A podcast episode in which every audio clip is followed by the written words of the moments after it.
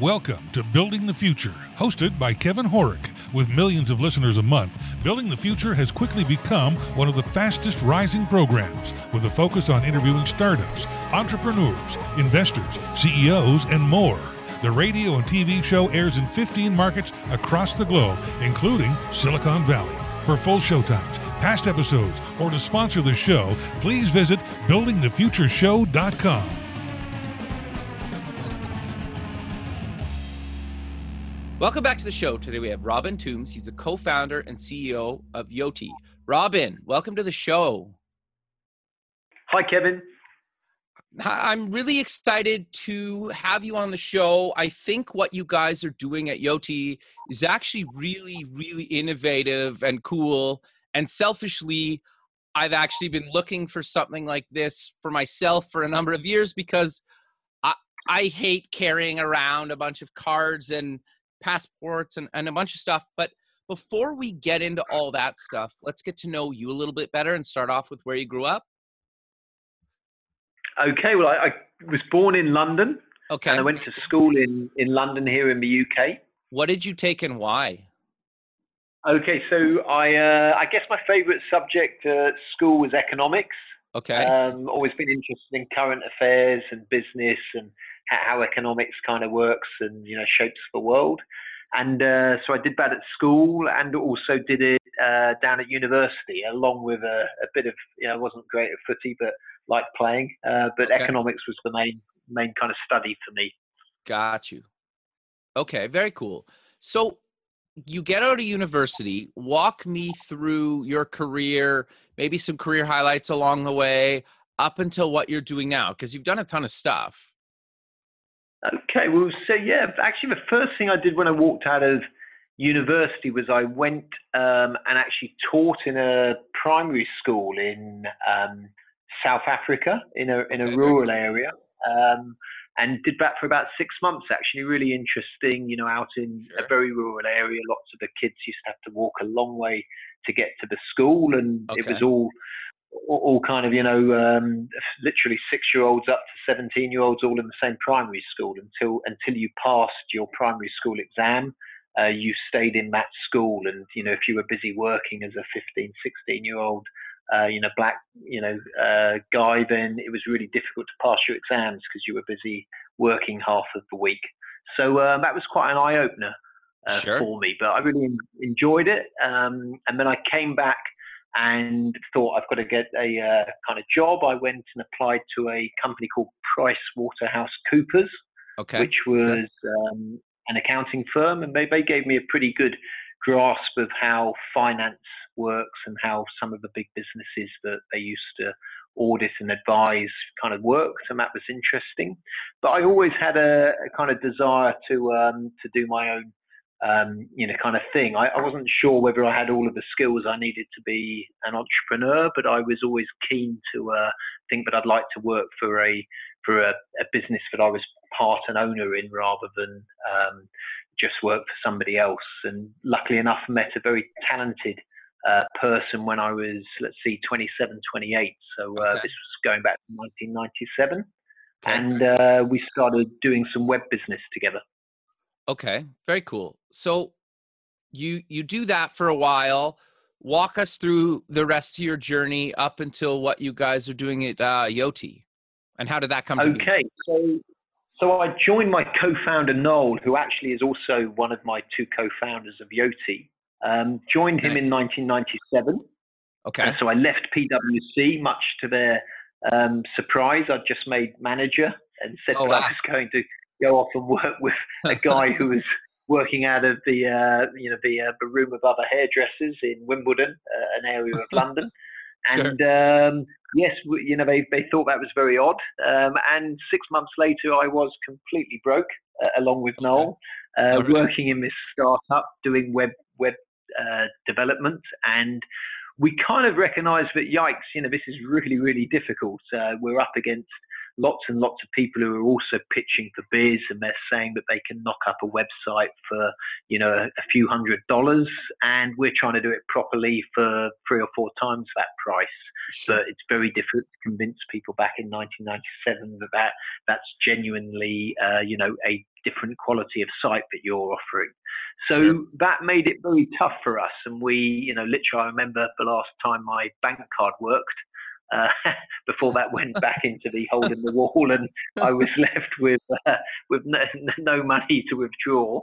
So that was pretty tough. My my girlfriend, uh, now my wife, very fortunately used to lend me about five five pounds. That's about seven or eight dollars a day to okay. uh, to kind of you know get to work and buy some chips at lunch and stuff. So that that was a bit of a um, sobering time for me and Noel, and certainly focused our attention on trying to make sure we started uh, making a, a, better success of the business.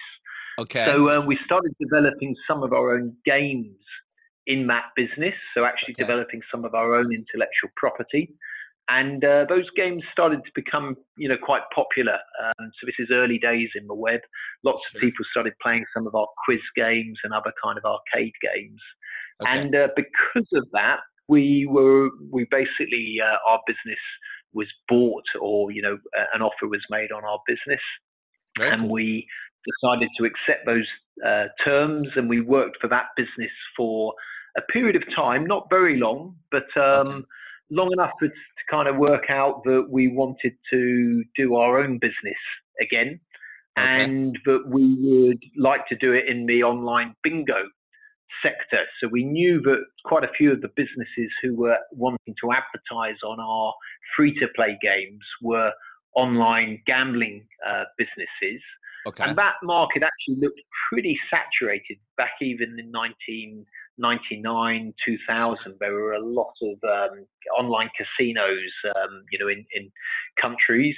And we thought, well, you know, not very smart to just add another casino. What we'll do is we'll um, create an online bingo site because in Britain, bingo is very popular uh, okay. with, you know, mainly the female um, audience, and nobody was offering that. And we thought we could make it quite social for okay. the player.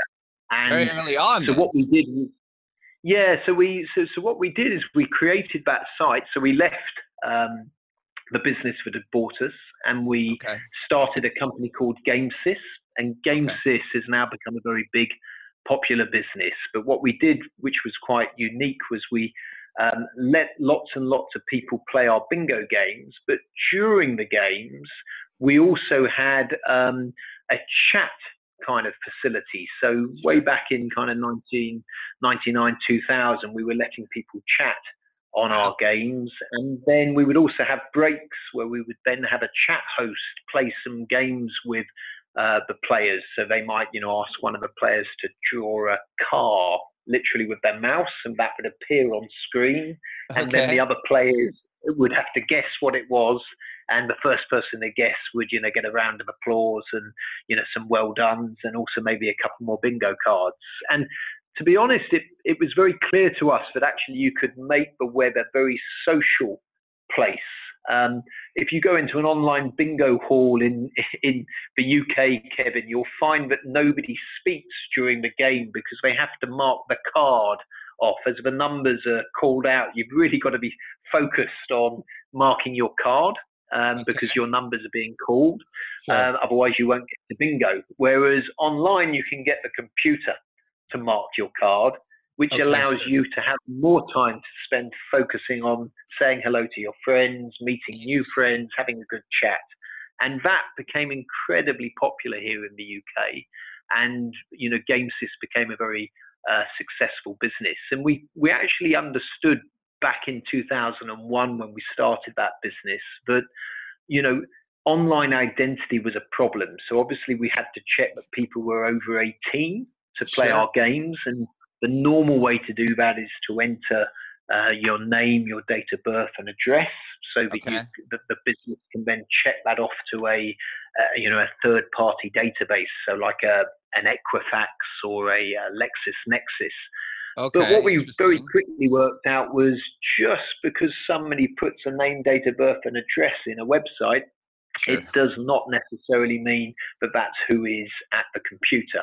It just means that they know that information, and a fraudster may well deliberately use somebody else's genuine information sure. to make sure that when you do the check, the check will kind of match against the database.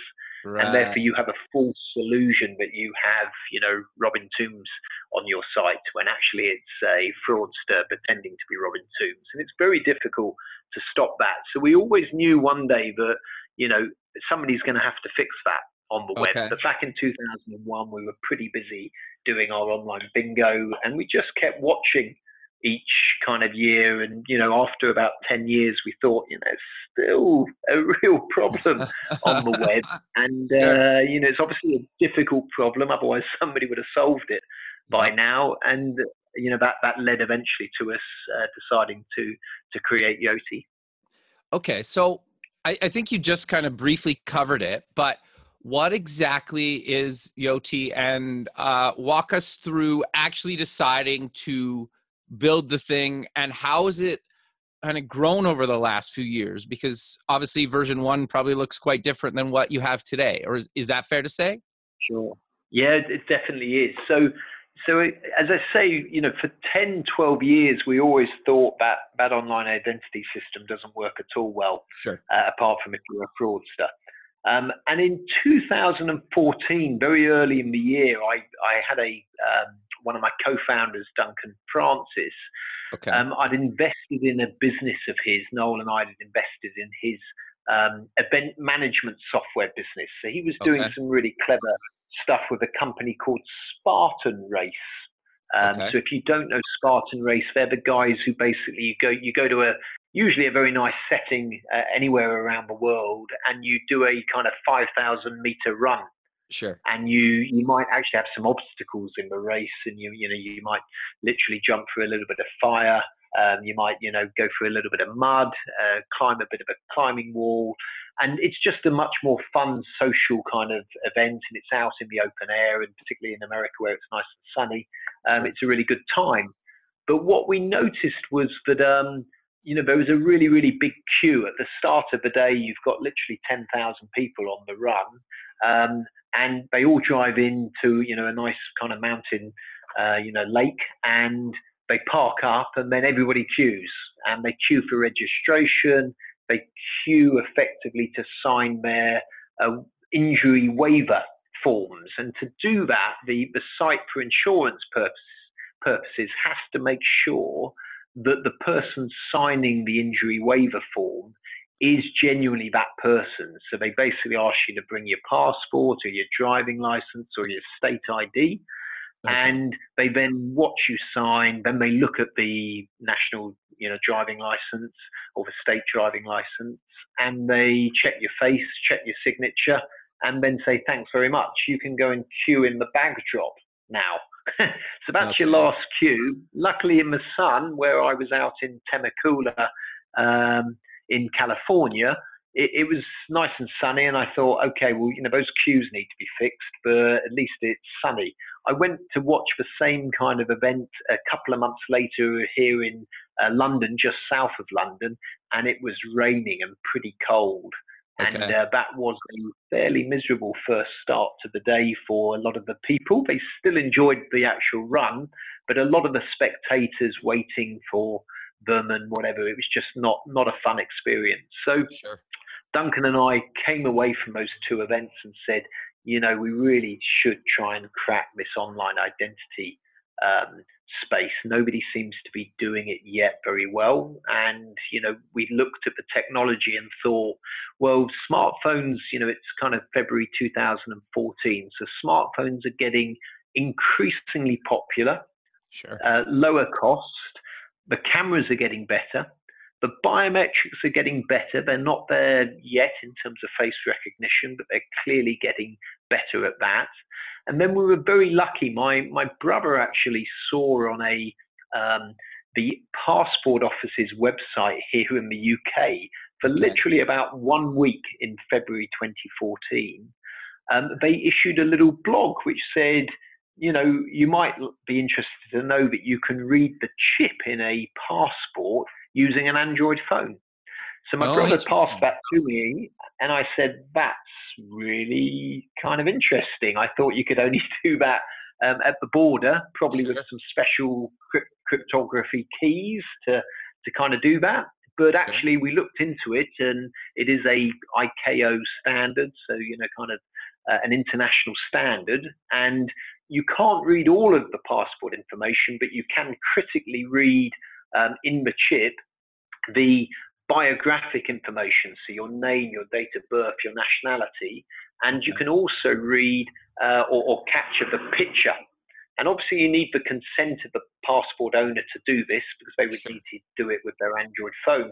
But it made us think hang on, we've got all of the possible ingredients here to create a consumer digital identity if people you know think that that's a really useful um, you know thing to have and therefore we thought let's go out and speak to some people and see how they might want to use digital id and whether they would want to actually own a digital id Very cool. So there's a unique story around the name. Do you want to talk about that? Yeah, so you know, it's a consumer app, and we always thought it's very important for us to, you know, ensure that we do this as a consumer um, application. So what I mean by that is, you know, if you go today to a lot of websites, they may well have asked you to fill in a form, or they may ask you to basically, um, you know, scan a driving license, or um, you know, take a picture of your face and then scan a document. And the, the companies who are supplying that technology, um, it's it's what we call a business to business, um, you know, kind of service. So they're effectively supplying technology to a brand, and the customer is engaging with the brand, and may not be aware that the actual technology to do that piece of the onboarding is supplied by another business. And we kind of thought, well, that doesn't really, really, you know, interest us as a business model because as we spoke to more and more uh, people, they mainly said to us, look, ideally, I'd like to own my identity online. I'd like to obviously make sure it's really secure so that nobody else can use it. And I really want it to be my own identity. And that gave us the kind of, you know, thinking for the brand name. So actually, Yoti does stand for your own trusted identity. But we were very keen not to have a kind of English worded um, brand, which because we wanted Yoti to be a global brand and we wanted people in Asia and Africa and all around the world to kind of not think that this was you know coming out of one particular country whether it be England or the States or Canada or wherever we wanted them to think, no, this is a nice, easy name to say, um, and it doesn't sound definitely as if it's coming from one country. Yeah. And um, yeah, nice and international. And um, you know, so a lot of people said to us, well, we really want our own passports. The analogy I always give to people is that you know, if you've got your own passport, you know, you want to go to as many countries as possible where they accept your passport. And Sure. the more countries that do so, the easier life is. If I have to go and get a visa um, Yeah. before I go on my travels, it's a pain. I've got to disclose lots of info, and you know, I've got to go back and pick it all up. And you know, it's very particular to that country. It doesn't help me get into any other countries. It's just a really bad way of doing it. And that Sure. you know, the analogy I give for how we get into websites that, you know, each website tells me exactly what I've got to fill in and it's useless to use anywhere else. And then obviously Facebook, you know, Connect came along and that's a good idea in terms of, okay, I can now get into, you know, lots of sites with just one, um, you know, kind of username and password. But, you know, in the passport analogy, you really want to have one digital identity and you want lots of businesses to accept that. Obviously, they need to really trust that it is a good level of identification to make sure it really is Robin Tombs who's interacting with them. But if Sure. you can do that, then you've got a really efficient way for businesses to accept me and for me to easily give them what they need without giving them copies of my passports every time and giving them my passport number and expiry date. You know, I don't really want lots of websites to have my photo ID inside their databases. Hackers are pretty good at getting into Sure. databases and taking those crown jewels away with them to do bad things. Sure. So let's maybe dive a little bit deeper into that security side of thing that you just mentioned because how do you guys handle it to make sure people don't get access to my data? That's a really good question. It took us a long time to think through. So we started, as I say, with lots and lots of people saying to us, ideally, we would own our identity. Yeah. And it would be, you know, private. We Sure. wouldn't be kind of tracked and Okay. it would be completely secure. Now, those are all very nice ideals, but Sure. when you actually take them away and work out, well, could I do that? So it's taken us two or three years of te- technical team and time to kind of go through how to design a system which meets all of those um, you know ideals but actually is also practical to build and practical to use and i think the key the key technical bits to the yoti system are that when you basically create your yoti and you do that by effectively um, using your um, face so you basically enter a mobile phone number into um, Yoti. So you download the app, you enter Okay. your phone number, you then enter a five-digit PIN, and you do that twice uh, to make sure it, it is you know the correct PIN that you're putting in. Sure. And then you basically do a liveness video, and you just say three random words to us to make sure that we can see your face and see you're saying these words that you you, you wouldn't otherwise know, uh, but you needed to say okay. that gives us confidence that it really is you in front of your phone. And Okay. then you can add your photo ID. And your photo ID is either your passport or your state ID. So, for instance, in America, we'll check the state ID or the driving license to the American uh, motor vehicles uh, database uh, to make sure it's a valid ID. And once we've done that, we basically issue a key onto your, effectively onto your phone. It's the kind of secure area of your phone. And we do not keep a copy of that key. And that's highly unusual because effectively what it means is that we have no key to get into your uh, data. So if you put your photo ID into Yoti, we don't keep a key. Even if it might be helpful for you one day if you lost your phone, we don't keep a spare key. And Okay. that's crucial because we don't want anybody in Yoti or anybody else in the world getting into your data. Sure. But it's obviously a massive issue. Most people wouldn't do that because people lose their phones. Right. And if the key's only on your phone, then you can't ever let that person back into their account. And that Right. normally would be, you know, pretty drastic. So we had to work out how do we basically make sure that we don't let hackers in to your account right. by only putting that key on your phone. But if you lose your phone, how do we make sure that you can get back into your account? Because you might have had your Yoti for one or two or three years, and there might be quite a lot of valuable things on there and you don't want to have to create a new account uh, if you lose your phone. So we had to work that one through. It doesn't sound, as I explain it to you now, as if it should have taken as long as it as it took us to, to work out. But actually, it is it is quite yeah. um, complicated. complicated to get through to the to where we got to. So we effectively give you also a recovery file Okay. and you choose to basically download the recovery file. It's just the click of a button Okay. into your iCloud account or your Google Drive, depending on whether you've got an iPhone or a uh, an Android phone. Gotcha. And that recovery file, hopefully, you never need it again in life. But if you lose your phone or you buy a new phone, you can then download the app again and you can hit the recovery account button rather than the create new account. And then it will say, well, we'd like permission to get uh, to see whether you have a recovery file on your iCloud or Google Drive account.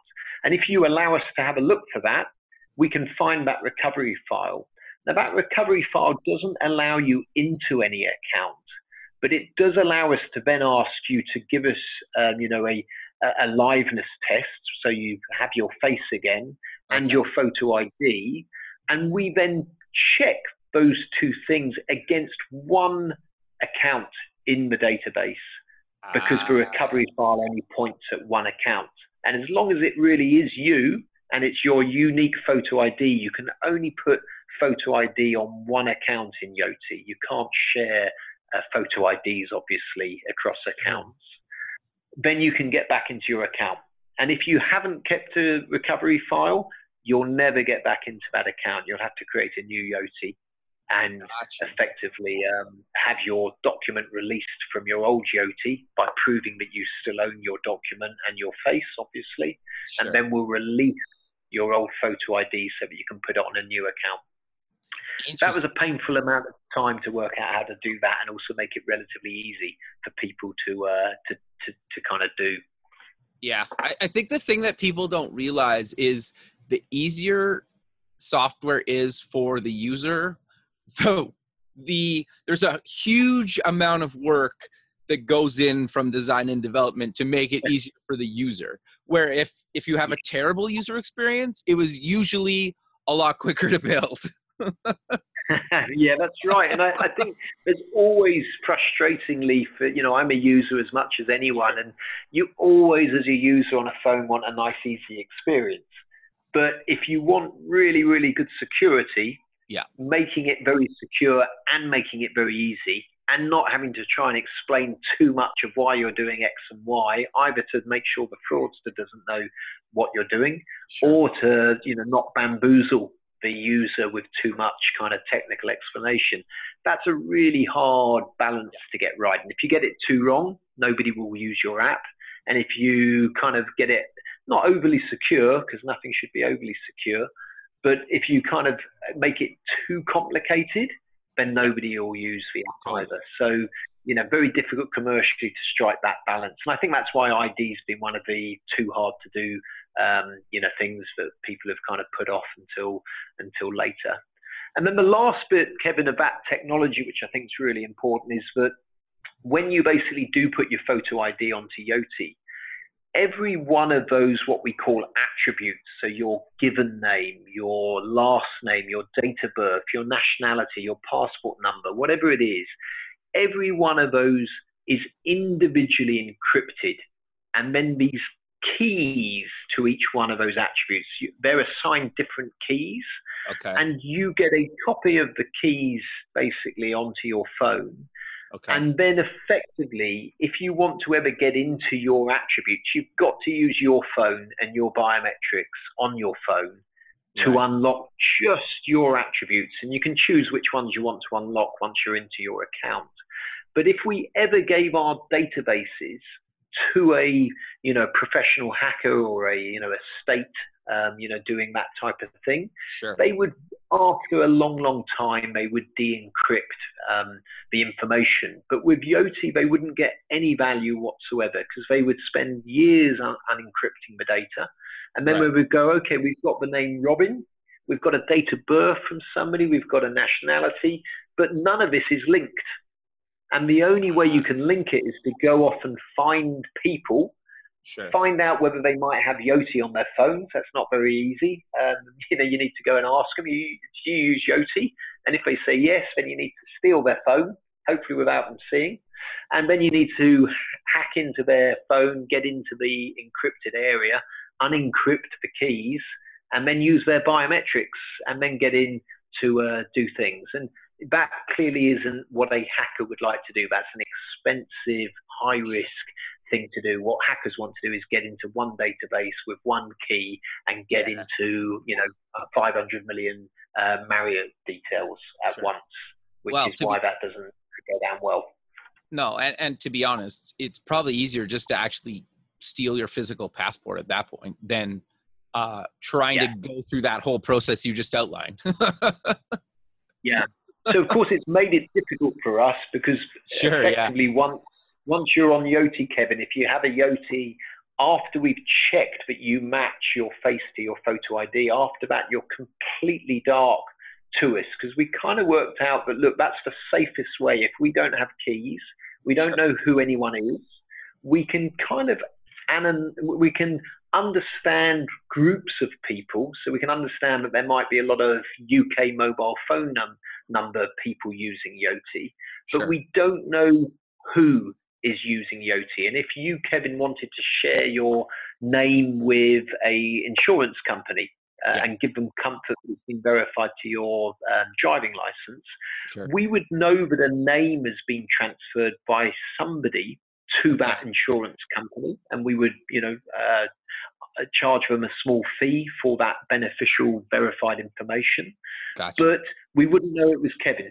So we can't track you, we can't exploit your data and sell it on to lots of people without your knowledge.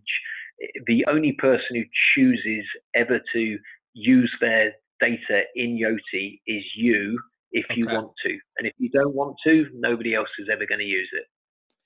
No, that that's interesting. That was going to be my next question to you. You just touched on it. Is how do you guys monetize the platform?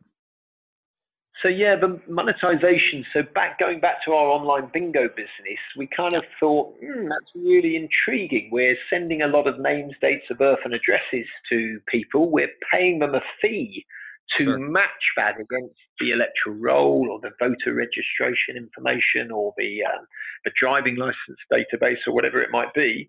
Um, so obviously you pay a fee for that, and quite often you get a match in some countries, and quite often you don't get a match. You know there might be misspellings in the web sure. form, or the actual database might have a misspelling in it.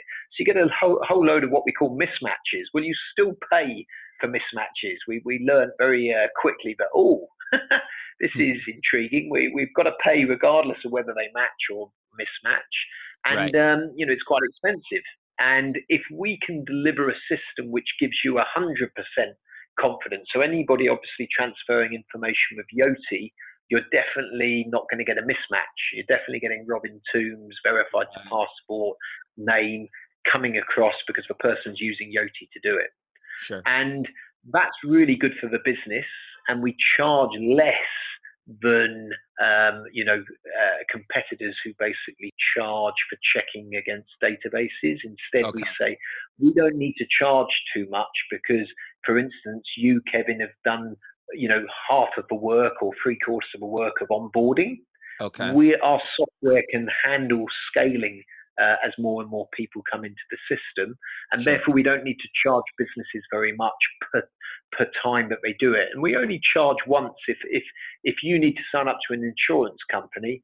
Yeah. You share your verified details, and if you then return just to log in with multi-factor authentication, well, you know, you don't have to share your details again. You're just sharing that one kind of um, special encrypted um, password effectively between your Yoti and that insurance company. And you don't actually have to remember what the password is. It's a cryptographic um, identifier just for that insurance company and your Yoti. And if you go to another site, it's a completely different um, cryptographic identifier. So um, it's a nice secure system. You don't have to remember passwords. We charge small fees, and the business is happy and the consumer's happy. No, makes total sense. So I'm curious to dive a little bit deeper into how's the industry changing because I think in a lot of cases, uh, Apple with Apple Pay and, and Google with uh, Google Pay really started opening people's eyes to putting some of the stuff that they would never put in their phone uh, basically mainstream. I think a lot of people like tech people or, or maybe nerds which i would put myself in that category were doing it or wanted to do it but i think nowadays it's become a lot more mainstream. So how have you seen the industry change and what's your thoughts on that? Yeah i think that's that's a big big um, change that's happened in the last few years. The the confidence for people to believe that there are some brands who are able to give them high utility but are trustworthy to basically put um, some very precious information, your credit card, um, into a phone um, with confidence that hopefully the, the tokenization solution, um, which then allows that information to allow you to pay at different sites without necessarily those sites having to actually then keep a copy of your credit card in their systems, which obviously is vulnerable to hacking, is a big, big change. And I think that's what we're going to see in our particular part of the uh, industry. So in ID, a lot of it has been about putting in you know, lots and lots of knowledge. And, you know, if you really want high identification in the last few years, you've had to put a lot of knowledge into the system.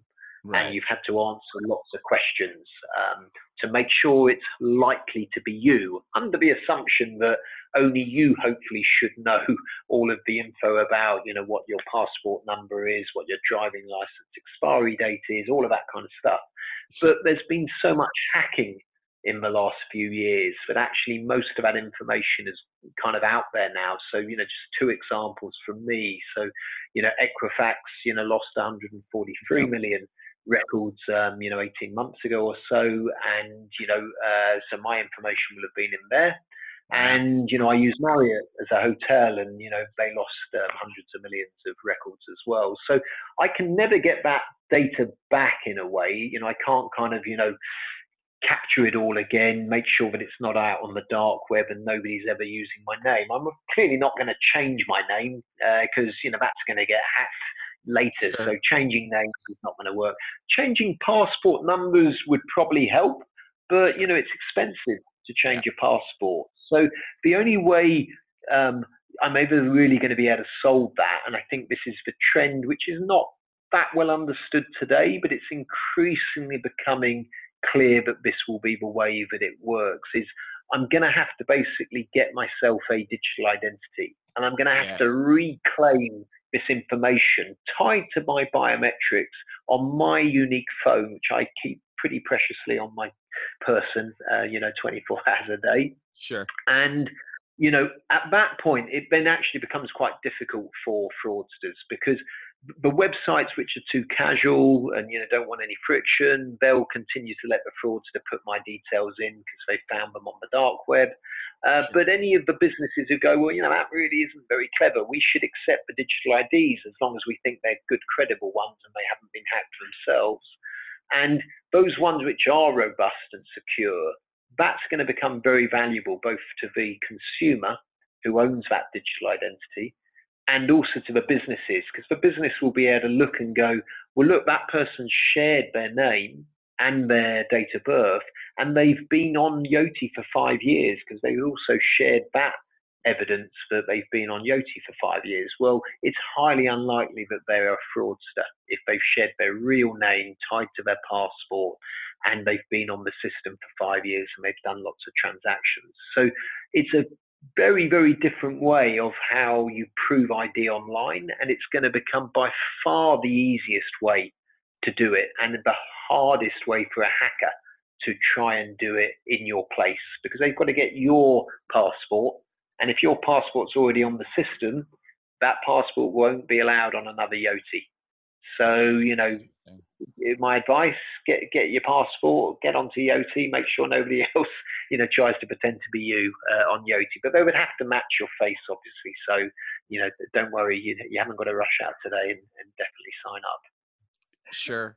So, have you guys had any pushback from companies using uh, Yoti to actually identify people, or, or how has the reception been from from enterprise? Yeah, so I think you know clearly anybody who's trying to do a platform um, solution has a massive challenge of, you know, sure. firstly, do you have the capability to develop the technology uh, yep. effectively, you know, um, competitively and securely? And I think over the last three, four years, after a lot of hard work, we have a team of about 250 people here at Yoti, oh, wow. uh, mainly based in London. Um, we have solved most of that, you know, technical okay uh, work. It's taken a long time, but sure. we have. Um, what what then becomes the even bigger challenge is what we call the chicken and egg, which is the network challenge. So all of the Yoti users would like hundreds and thousands of businesses to already accept Yoti. You know, sure. to do the quick two to four hour integration and accept Yotis. Of course, all the businesses quite rightly want to see lots and lots of Yotis already before they bother to do that two to four sure. hour integration. So, you know, solving that chicken and egg is difficult. Um, sure. We now have 3.8 million people who've installed Yoti. So last month That's we. Um, yeah, so we, we had about 300,000 people install Yoti last month. It's growing wow. each uh, month. And in the developed world, so you know, leading com- countries in the developed world for us are the US and okay. the UK. We had about 75,000 people install in the US and about 55,000 people install in the UK. In the less developed world, we had about 70,000 people develop uh, oh, install in India. That's our leading country there. Sure. And what's really interesting is that about two thirds of the people in March in the developed world who installed Yoti came through what we call organic. So that really means that they came through either a business recognizing Yoti and letting somebody use it and showing that on their website, sure. or uh, through word of mouth, somebody using Yoti and then telling somebody else about it or emailing them about it. And then about a third of those developed world installs were us going out onto Facebook, Snapchat, um, Instagram, quite a few other places, Google, and marketing the service to people who haven't heard about it before or need to see that marketing message several times before they begin to kind of register and think, um, you know, it might make sense to get one. And as we go forward, we obviously have to, you know, persuade more businesses that we are going to be one of the the trusted identities and that they should therefore integrate. But also, we just need to keep on, you know, reassuring um, individuals that you know you can get lots of utility with a Yoti. So one of the most important things we did early on was we created our own password manager. So okay. like a LastPass or a Dashlane product, so that you don't have to remember your passwords. You store them uh, securely in Yoti, and okay. then you can go to any website which accepts username and password, and then basically use Yoti to transfer that information to log in. And that gives you instant utility before yeah. we have to go out and persuade businesses to get into, into Yoti. Uh, but over time, we need to obviously win the really big trusted anchor kind of businesses, which would give lots more people utility and confidence. So you, you know you clearly want your big supermarkets to be sure. using Yoti for age verification at the self checkout. You want your big classified sites and all, all of those kind of sites that people use regularly um, to prove identity or to prove age. They're the ones which we need to, uh, you know, keep on working at winning. Sure. Well, I can even see uh, different festivals or concerts and, and stuff like that, or, or other events being able to save a ton of time by using something like this. Yeah, I think there's lots of sectors. So I think some people have tried to develop identity solutions for particular sectors. And I, I yeah. kind of see that working a little bit, but I don't think in the end that's what the consumer wants. The consumer wants one identity. Yeah. They might end up with two or three on their phone. You know, sure. I suspect if Apple or Google create an identity, um, you know, people, you know, a reasonable number of people would use it. But I think they also want to have one where they think this is very private. It does yeah. what it needs to. But I'm not monetizing all of my data. Or, or, only where I'm keen to actually share that information with a site and get a receipt for doing so to make sure you know I've got legal proof that I did share my info with the insurance company. But it goes across lots of sectors, whether you're on online dating or online marketplaces, health, financial services, property, tenants proving who they are, landlords proving who they are. Um, yeah, you know, Heathrow Airport is somebody who you know has looked with us and the airlines, and right. really, really neat kind of technology. But you know, you can I can prove who I am to an airline. They can issue a boarding pass onto my Yoti, and then I can share that boarding pass and my biometric template. So that's effectively a uh, a kind of you know a map of what my facial characteristics and measurements are, but you can't re constitute my face from it, but effectively it will allow me to give that to a airport, and then when I turn up on the day of the flight, they can spot me with a camera. Right. Uh, I can willingly let them do that, and then they can look and go, well, he's a match for yeah. somebody called Robin Tombs, and they've got a boarding pass, and they're meant to be flying today, and that's why we're going to open the gate for them. And that's why we're then going to let them on the plane at the boarding gate without doing another check. And the airline industry is going to drive a huge amount of ID adoption over the next few years. They're all now, you know, experimenting with biometric face matching. It, it means they can move many, many more people Yeah. through the airport without doing lots and lots of manual checks along the way. Well, and it's safer for everybody too, right? Yeah, in the UK, you'll be amazed that we lose 1.4 million driving licenses and passports a year in the UK. And it's Wow. mainly because there's 65 million of us in the UK. But if you're a young person in the UK, we don't have a national identity card. Oh, and okay. therefore, you literally find that 18 year olds out at pubs and nightclubs Sure. have got in their back pocket in the summer their passport. And Yeah, it's that's a big old document, so it's sticking out the back. Yeah. And some of them have had a few too many to drink, Sure. and they leave the nightclub and the passports on the floor. And some of those passports are handed in and you know destroyed, and other ones uh, probably go to the wrong places. So it's a crazy, crazy system. And all the young people say to us, "I don't want to be taking out my passport or my driving license. Totally. I want to basically the only thing I really keep on me anymore is my phone and my wallet. And actually, a lot of young people now are making payments through their phones. So they want all of this to be on their phone. And I think more and more businesses are hearing the same. So uh, whether it's Yoti or other digital identities, I think the future of ID coming back to that, what's going on in the sector. Digital identity is going to be a big part of you know what happens over the next five to ten years.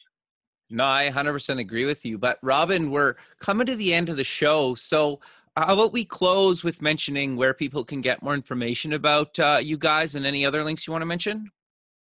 Yeah, absolutely. So you can get the Yoti app, Y O T I, um, at you know obviously the Android um, Play Store and the uh, Apple App Store.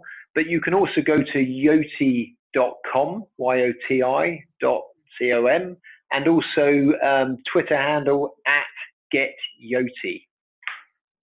Perfect, Robin. Well, I really appreciate you taking the time out of your day to be on the show, and I look forward to keeping in touch with you and have a good rest of your day. Thanks very much for having me on the show, Kevin. Thank you. Okay, bye. Bye. Thanks for listening. Please visit our website at buildingthefutureshow.com to join the free community, sign up for our newsletter, or to sponsor the show. The music is done by Electric Mantra. You can check him out at electricmantra.com and keep building the future.